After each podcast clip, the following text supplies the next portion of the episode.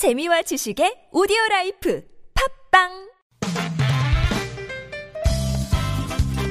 빡빡한 일상의 단비처럼 여러분의 무뎌진 감동 세포를 깨우는 시간 좋은 사람 좋은 뉴스 함께합니다.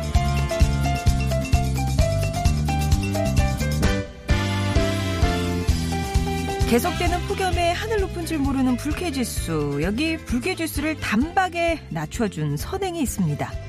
충남 내포 신도시 위치한 한 아파트 엘리베이터 한 구석에 작은 냉동 상자가 놓여 있어요. 자신을 106동 주민이라고 밝힌 누군가가 메모를 붙여놓은 건데요. 날씨가 너무 더워 시원하게 드시라고 요구르트를 놓고 간다는 내용이었습니다. 냉동 상자에는 요구르트와 함께 얼음이 한가득 채워져 있었고요. 뒷사람을 생각해 1인당 한 개씩 드시길 바란다. 이런 귀여운 당부도 달려 있었네요. 내가 더우면 남도 덥다는 당연한 진리. 그 세심한 마음이 이 더위에 지쳐 귀가한 이웃들에게 기분 좋은 선물이 되었겠죠?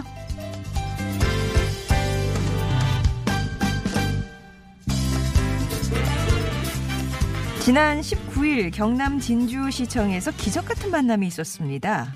72살 백발의 김임순 씨와 70살 반머리 석종훈 씨의 만남이었는데요. 그 만남이 특별했던 이유는 김임순 어르신이 건넨 책 한 권만 봐도 알 수 있었습니다. 건넨 책은 소설가 최인호의 인연이었어요. 두 사람의 인연은 51년 전으로 거슬러 올라갑니다. 18살 때 베트남전에 참전했던 석정훈 씨. 불안과 공포에 떨던 소년병이 버틸 수 있었던 건 김임순 씨의 위문 편지 때문이었죠. 죽음의 공포 속에서 꼭 살아오라는 편지를 기다리며 하루하루를 버텼다고 하는데요. 2013년 석정훈 씨가 연락처를 수소문해 전화 통화를 이어오다 마침내 만남의 자리를 갖게 된 거였어요. 전쟁의 포화 속에서 편지로 인연을 맺은 두 사람. 반세기 만에 드디어 맞잡은 두 손만큼 소중한 인연 오래 이어가시길 바랍니다. 지금까지 좋은 사람, 좋은 뉴스였습니다.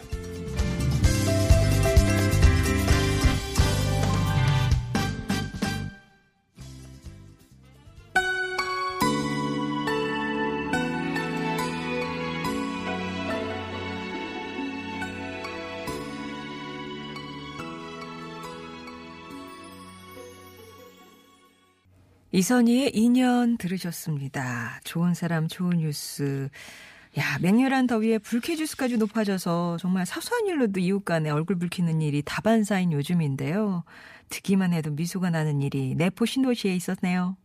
어떤 주민이 엘리베이터 안에 냉동상자, 그게 이제 요구르트가 가득 들어있는 냉동상자를 놓고 가셨다고 하는데, 시원하게 드시라 그런 쪽지와 함께요.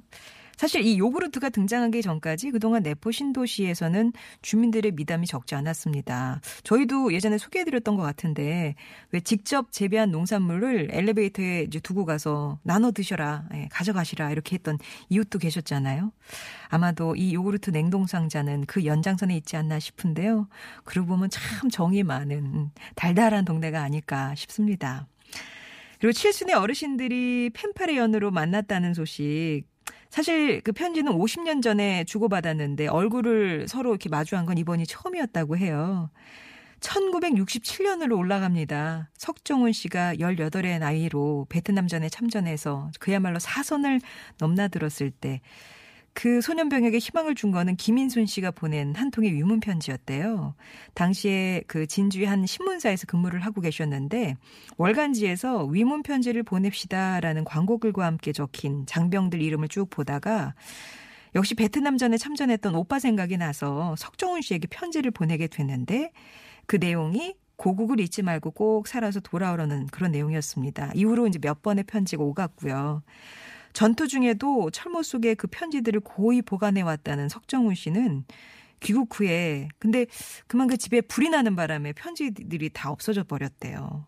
그리고 잊고 사셨지만 그래도 고마운 마음을 늘 간직하셨는데 아 그래 그분이 그 누나 누님이 그 진주에 어떤 신문사에 있다고 하셨어. 요게 이제 생각이 나셔가지고 그 신문사에 도움을 요청해서 마침내 연락이 닿았고요.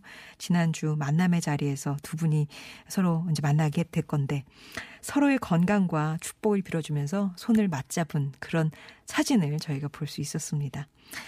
좋은 사람 좋은 뉴스 여러분 가슴에 훈훈함을 전해드리는 그런 소식들 모아서 전해드리고 있어요. 주변에 또 소개하고 싶은 착한 이웃이 있으시면 언제든지 제보해 주시면 이 시간 통해서 나누겠습니다. TBS 앱이나 50원의 유료 문자 메시지 우물정 0951번 무료 모바일 메신저 카카오톡 이용해서 제보해 주시기 바랍니다.